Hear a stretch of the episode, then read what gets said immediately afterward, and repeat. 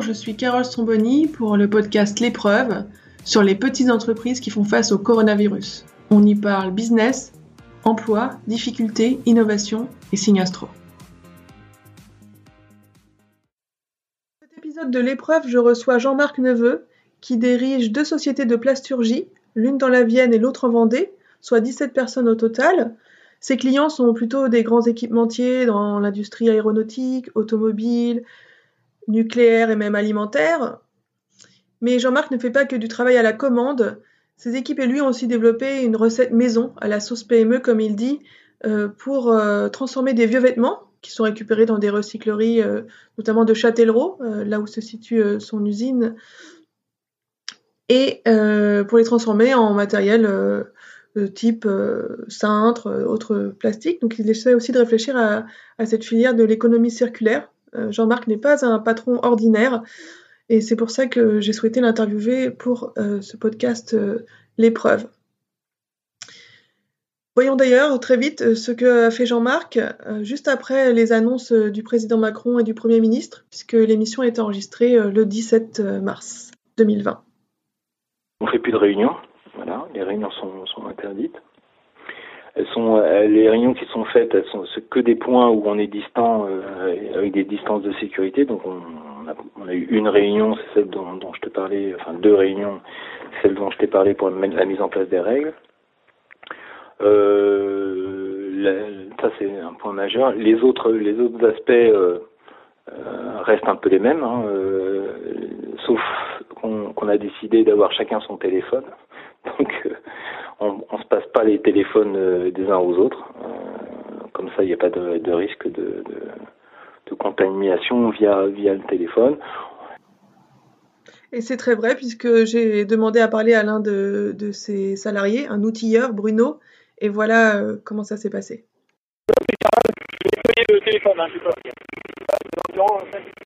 Et donc une fois dans le bureau, j'ai pu échanger avec Bruno sur les conditions de travail. juste attention Regarder nos distances, à se laver les mains. Après, non, c'est la même chose. Bon, après, on en parle, forcément. On suit l'actualité, on voit comment ça va se, passer, euh, qu'est-ce qui risque de se passer. Euh, puis on s'adapte à chaque, euh, à chaque, chaque changement, quoi, chaque nouvelle directive. C'est quoi le dernier changement auquel vous êtes adapté?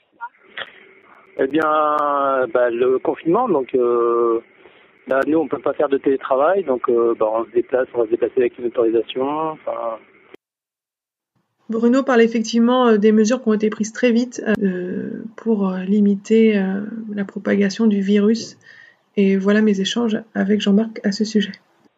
Est-ce que tout le monde a un masque dans ton entreprise ou comme vous tout non, à distance? Non, non, non, tout le monde à distance, ouais. On a, on a en fait, on est, on a une petite entreprise, mais on n'est pas très nombreux. Nous, on, est sept ici dans l'usine, donc c'est une petite usine. Ça, il y, a beaucoup d'espace entre les personnes, quoi. Euh, on a presque, ouais, il y a 1500 mètres carrés et on est 7, tu vois, donc ça fait une densité qui est pas très importante, hein. à condition qu'on respecte bien sûr les, distances. Donc on n'a pas besoin de, masque et puis personne n'est malade en fait. Hein. Aujourd'hui, de facto, enfin on ne sait pas, les, gens ne présentent aucun signe de, de, euh, de maladie. Et justement, moi, je trouve que dans les rues, enfin, euh, les gens se déplacent, font faire les courses euh, dans la vie quotidienne, mais se parlent beaucoup moins. Est-ce que dans l'entreprise, il y a un effet un peu euh, de, de moins se parler, de distance, pas juste physique, mais aussi de convivialité? Comment pas ça du se tout. vit? Pas du tout, non, non, non. Nous, au contraire, il y a pas mal de communication. Alors, c'est une communication un peu particulière puisqu'on est, on est distant à chaque fois. Et, euh, et puis on est vigilant les uns vis-à-vis des autres, donc ça c'est hyper important. Donc on dit bah ça fait combien de temps que tu t'es pas lavé les mains, etc., etc. Mais au contraire beaucoup de dialogue, beaucoup de puisqu'on on est obligé d'intégrer euh, beaucoup beaucoup d'informations, euh, des informations qui, qui évoluent euh, au fil du temps. Donc au contraire beaucoup d'informations euh, pour pouvoir coordonner un peu un, peu le travail ou essayer de, de définir des priorités en fonction de, en fonction des, clients, en fonction des, disponibilités, en fonction de voilà. Et puis on se prépare aussi euh, un arrêt total de, de, l'activité. Donc, on, par rapport à ce qu'on a à produire, on se met en condition de produire ce qui est prioritaire par rapport à notre carnet de commandes ou à privilégier sur notre carnet de commandes. Arrêt total, en raison d'une qu'est-ce qui pourrait être la cause d'un arrêt total selon toi Bah ça peut être une cause interne, c'est-à-dire à la limite tout le monde est tout le monde serait infecté, je sais pas, ou un qui est infecté qui a infecté tout le monde, ça c'est possible, hein, c'est pas c'est pas impossible. Euh, la deuxième possibilité, c'est euh, c'est le gouvernement qui dit bah à ce moment-là j'arrête toute l'activité économique du pays. Bon, hum. après euh, pas sûr qu'ils puissent le faire parce que euh, il y a des activités économiques euh, qui sont euh, stratégiques, hein, l'énergie, des choses comme ça. Donc, on peut pas couper les centrales nucléaires, on peut pas couper. mais il se peut que notre activité soit pas considérée comme stratégique et à ce moment-là, ils nous interdisent d'y aller. Bon, voilà. Du coup, toi, ton quotidien en tant que chef d'entreprise, il a quand même été bouleversé avec le coronavirus. Tu parlais d'avoir de travailler ce week-end, de devoir mettre en place des nouvelles choses. Comment ça, comment tu vis ce, ce type de bouleversement? Non, je suis pas angoissé. Euh... Je suis pas angoissé. Euh... Je suis, euh... comment on peut dire, euh, très attentif à tout ce qui se passe, attentif. D'abord, d'abord à mes salariés. Ça c'est, euh, enfin, d'abord à ma, à ma famille. Il y, a, le cercle familial. Donc, euh, tu vois, j'ai passé pas mal de, coups de fil pour savoir. Euh, comme j'ai de la famille à Paris, j'ai de la famille, de savoir comment ils allaient, les personnes qui m'étaient chères, si ça allait pour eux, voilà. Donc, premier, premier, ma fille, voilà. Donc ça c'est le premier, première des choses. Et puis la deuxième des choses, c'est très attentif à, à, mes salariés puisque euh, j'ai une double une double vigilance à avoir par rapport à eux, une vigilance on va dire un peu réglementaire dans le sens où je dois euh, assurer la sécurité, hein, c'est marqué euh, la sécurité et la protection de, son personnel, donc en, tant que chef d'entreprise. Et puis aussi soucieux d'eux d'un point de vue, on va dire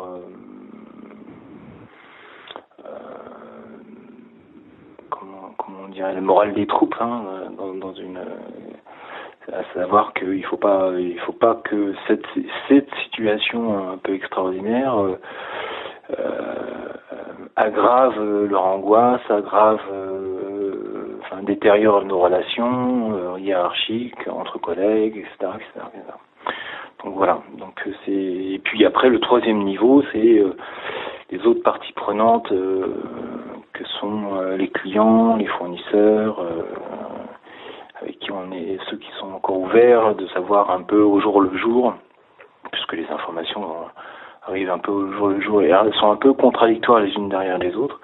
Euh, ce qui est possible encore de faire, ce qui est plus possible, et, puis puis aussi de prendre à titre perso un peu leur, leur, leur état de leur état de conscience par rapport à la situation. Effectivement, voilà un chef d'entreprise attentif à ses salariés. C'est d'ailleurs ce que m'a confirmé Bruno euh, au téléphone. Parce qu'on est bien ici. Donc, euh, après, ça, n'empêche pas que, bien sûr, on se pose beaucoup de questions sur la situation, sur euh, l'état de santé de tout le monde. Parce que je pense que tous, on sera touchés de près ou de loin par, le coronavirus. on pourra être infecté, on aura on connaîtra sûrement des proches, des proches qui seront infectés. Enfin voilà. Mm. Je pense que les personnes très âgés euh, qui ont connu un peu euh, des périodes difficiles de, guerre, euh, ça va leur rappeler de mauvais souvenirs, mais nous c'est plutôt light pour le moment, quoi. Cette sérénité, elle est due au fait que comme cette société travaille avec des grandes entreprises, leur carnet de commandes est encore rempli pour un mois complet, avec assez de matière pour travailler, avec des priorités sur lesquelles se positionner. Donc en fait, pour l'instant, l'arrêt de l'activité économique que connaît la France dans certains domaines n'a pas impacté cette usine euh, bah, le travail, tant qu'il est possible de faire, euh, on le fait, c'est-à-dire euh, on est sur une position assez de, connexion one-to-one, c'est qu'est-ce que tu peux faire, qu'est-ce que tu peux encore faire, est-ce que ça tu peux le faire, est-ce que ça tu peux pas le faire? Donc on avait prévu notamment des essais avec des clients cette semaine, un cas concret. Hein. Donc le client peut pas se déplacer, il nous demande quand même de faire des essais sans lui, voilà. Donc on est un peu en on est un peu en mode qu'est-ce qu'on peut encore faire, qu'est-ce qu'on peut pas faire pour vous, et, du coup c'est assez intéressant parce que ça permet de continuer le lien et puis de, d'assurer d'assurer une partie de l'activité économique quand même du pays parce que il va y avoir un réveil euh, euh, plus ou moins douloureux euh, à la sortie de, cette période-là, parce que c'est ça qui est, qui est important. On, voit comment on y rentre, on ne sait pas trop comment on y sort.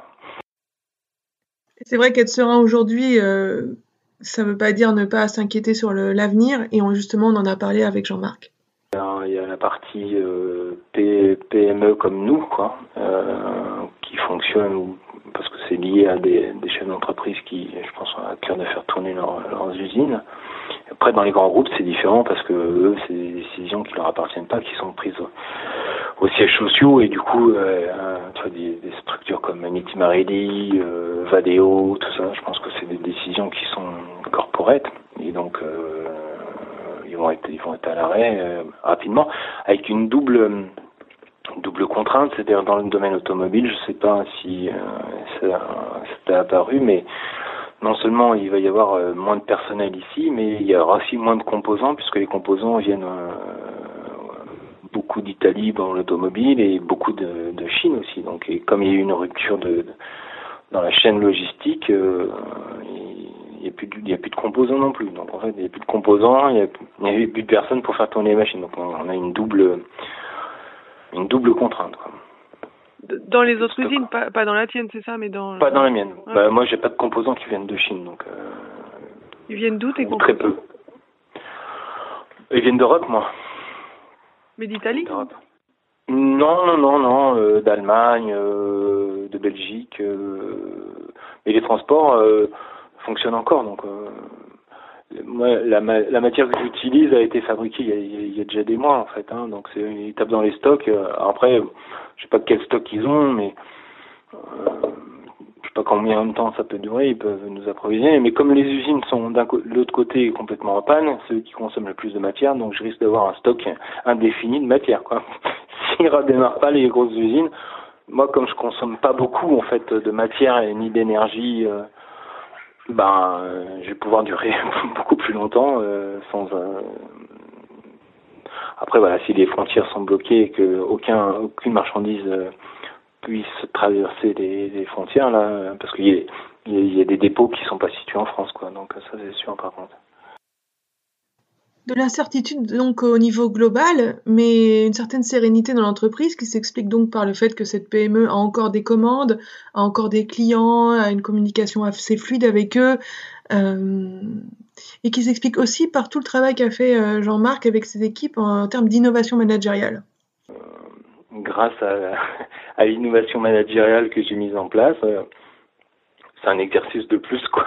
c'est vrai que je je suis pas je suis pas je me, dis par rapport à, toutes les organisations que je vois ou j'entends ou euh, euh, la mienne réagit plutôt bien quoi enfin on est tout de suite dans la situation c'est-à-dire qu'on prend euh, les plus les moins euh, on n'est pas du tout sur euh, sur des, des, des, des, positions de jugement ou de, de, de où les émotions débordent ou où les, les vieux les, les vieilles craintes euh, repassent tu vois c'est pas on n'est pas du tout sur un on est dans dans dans ce qu'on peut faire et ce qu'on peut pas faire. On est vraiment dans le projet euh, dans le projet d'entreprise. Ce que j'ai mis en place euh, dans dans dans, dans cette structure c'est euh, c'est une façon d'appréhender le, travail de façon collective c'est-à-dire que quels que soient les événements quelles que soient les, choses on parle d'apport du collectif et on, se, on, dit en quoi euh, ce qu'on va mettre en place euh, répond ou pas à, nos attentes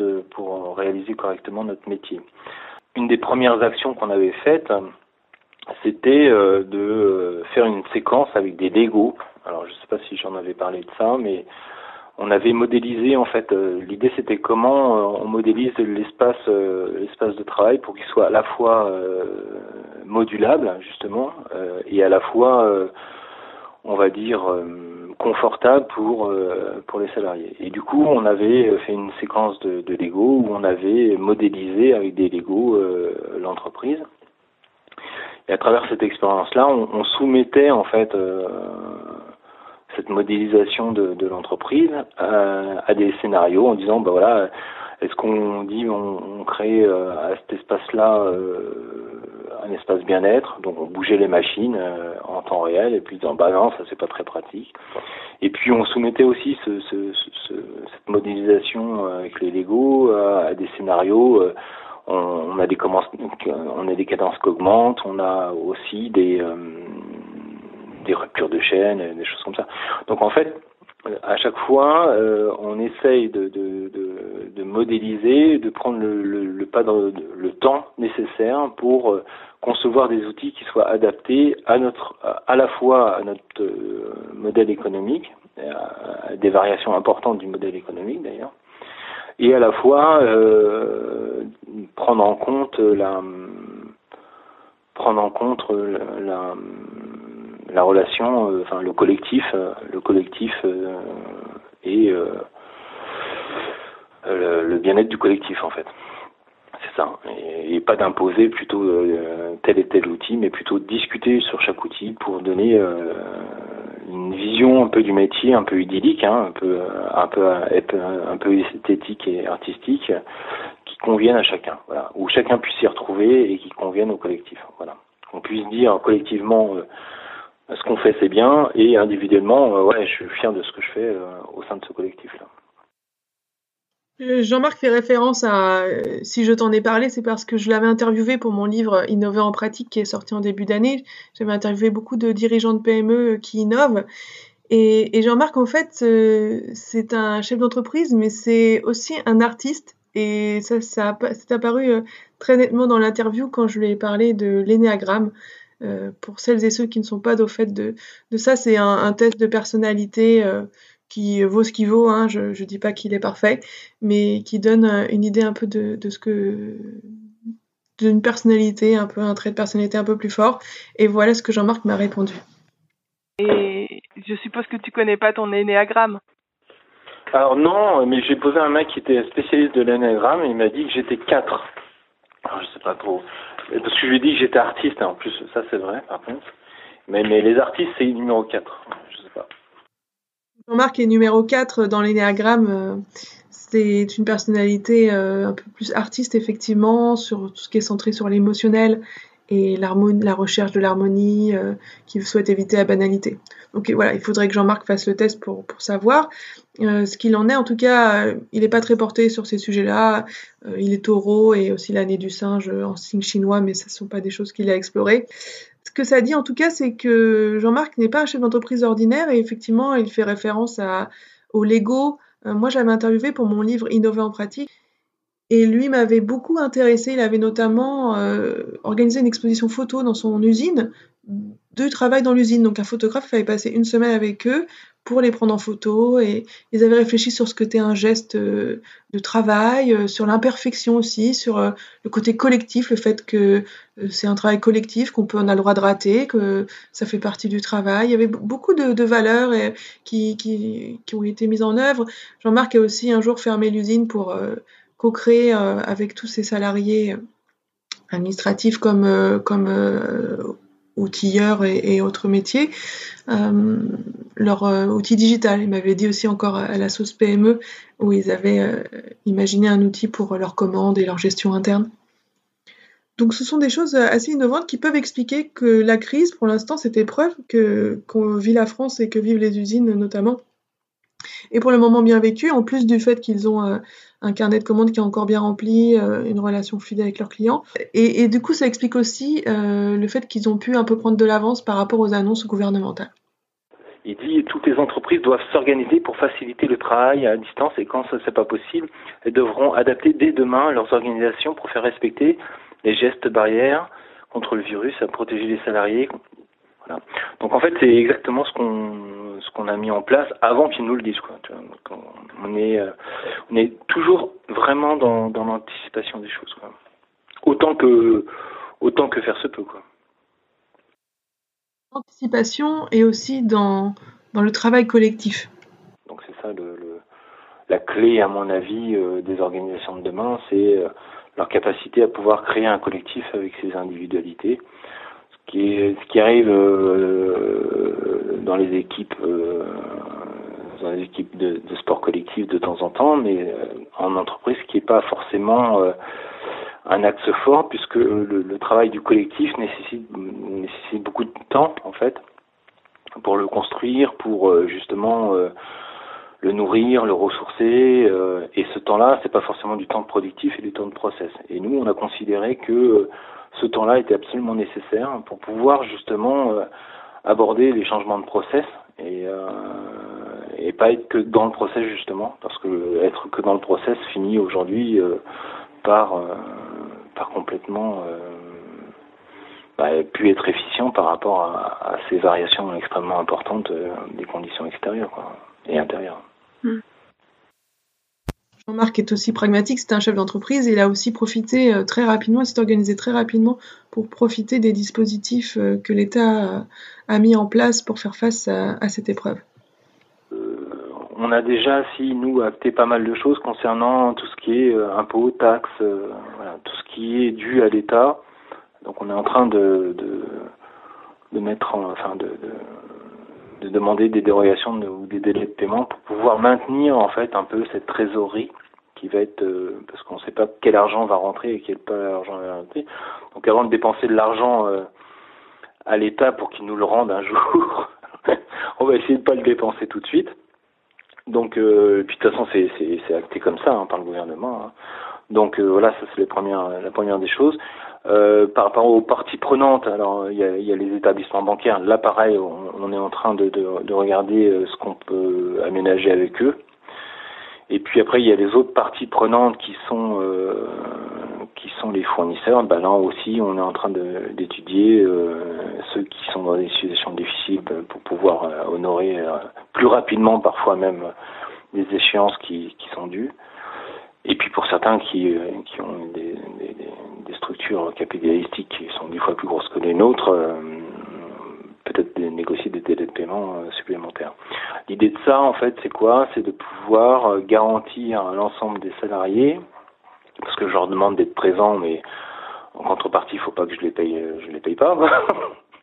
faut qu'ils puissent, c'est pas un marché de dupes, donc de pouvoir leur garantir un, salaire comme si, sans impact pour eux, quoi. Sans, pour le coup, euh, c'est ça ma priorité, ouais.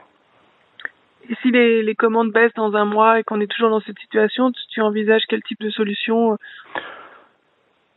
ben, euh, en fonction du carnet de commandes et en fonction de, de, de, de ce qu'on peut produire réellement avec ce carnet de commandes en termes de matière, ben, on fera certainement, euh, s'il n'y a rien qui se passe, on fera du, du chômage partiel, euh, tout ou partie, euh, sur certains postes, euh, sur, en fonction du, du, du, carnet de commandes. Quoi. Carnet de commandes, mais aussi en fonction des paiements effectifs de leurs clients. Le problème, c'est qu'un certain nombre de nos clients, en termes de production, ça va pas changer. ça, ça va pas changer parce qu'on est capable de produire un mois. Au-delà d'un mois, je sais pas trop ce qui va se passer, hein, donc je pas, je peux pas te dire là-dessus. Euh, en termes de chiffre d'affaires, là, il y a une question qui va être posée, euh, qui est une, une, question très concrète. Si nos clients ne peuvent pas euh, accepter les réceptions, est-ce que nous, on peut quand même facturer nos clients en disant bah, que c'est de leur fait qu'on ne peut pas expédier, nous, les commandes sont prêtes? Donc on n'a pas eu de, on n'a pas eu de message de la part des clients en disant bah, arrêtez de produire. Au contraire, ils nous disent continuez à produire. Donc ne disent pas arrêter de produire, euh, on continue à produire, tu vois. Si on produit, euh, si les productions sont terminées dans les échéances qu'ils nous ont demandé, eh ben on facturera les, on facturera les, productions qui sont terminées et prêtes à. Après, la question de la réception euh, va être posée en savoir à quel moment on va pouvoir vous expédier le matériel ou comment vous venez le chercher. Il y a un client qui est passé ce matin, on lui avait laissé euh, son petit colis à l'entrée. Il est venu prendre le petit colis euh, en nous disant bonjour de loin et puis voilà, il est reparti avec son colis. Vois, c'est assez rigolo quand même ça. Et justement, euh, pour finir, dernière question, j'ai intitulé là, le podcast l'épreuve parce que là c'est quand même une épreuve qu'on vit avec ce coronavirus. Est-ce que toi, toi, quand je t'écoute, j'ai l'impression que c'est plutôt un exercice, que pour l'instant ça reste complètement gérable. Qu'est-ce que ça t'évoque toi ce mot d'épreuve dans la situation actuelle? Bah l'épreuve, euh, c'est, euh, je pense que c'est un bon mot parce que c'est à la fois une épreuve euh, individuelle, collective, sociale. Est-ce qu'on va être à la hauteur de, est-ce qu'on va être à la hauteur de ça? C'est, c'est, c'est, on peut toujours se le dire. Et alors c'est marrant parce que j'ai un bouquin de l'AFNOR qui s'appelle Gestion des risques sans question pour comprendre et agir sur la gestion des risques. Il n'y a pas un seul risque sur la sur la sur la pandémie, donc c'est marrant. bon, bref. donc je trouve que c'est assez euh, assez drôle. Euh, après, moi, je, je, suis assez euh, suis assez patriote et euh, je trouve que, comme dit, alors j'essaie de retrouver la situation, la citation exacte. Je sais que tu aimes bien les citations, donc je vais essayer voir si je peux récupérer les citations sans déformer euh, son auteur. De Hugo qui dit, euh, donc ça cherche mon ordinateur, il est quand même pas, il, est pas hyper violent. C'est vrai que j'aime les citations.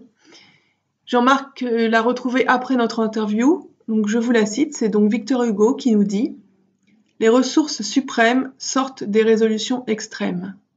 S'embarquer dans la mort, c'est parfois le moyen d'échapper au naufrage et le couvercle du cercueil devient une planche de salut. Ce que Jean-Marc voulait en retenir, en tout cas ce que moi j'en retiens, c'est qu'effectivement dans, les situations extrêmes, on peut trouver des solutions euh, extrêmes, peut-être innovantes, peut-être nouvelles, qui nous permettent de nous en sortir.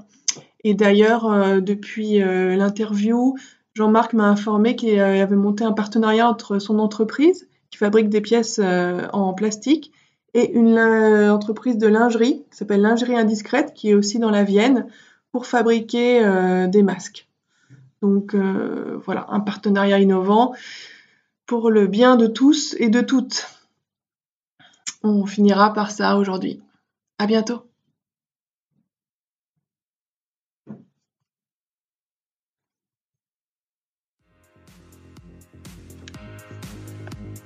Merci c'était Carole Stromboni pour le podcast L'épreuve, interview, enregistrement et montage par moi-même, musique par Grégory Kahn. Si vous avez aimé cet épisode, cliquez sur les 5 étoiles si vous êtes sur iTunes, abonnez-vous sur votre plateforme de podcast préférée et venez me voir sur mon site www.carolstromboni.com slash site slash podcast. C'est là que vous aurez plus d'infos sur les épisodes passés à venir. Vous pourrez aussi contribuer financièrement pour soutenir ce podcast si vous voulez, si vous pouvez. Les épisodes resteront gratuits quoi qu'il arrive. Vous pouvez aussi m'envoyer une question orale en pièce jointe à carole à carolstromboni.com pour un futur épisode de questions-réponses. A bientôt et bon courage pour cette épreuve que nous traversons. Serrons-nous les coudes.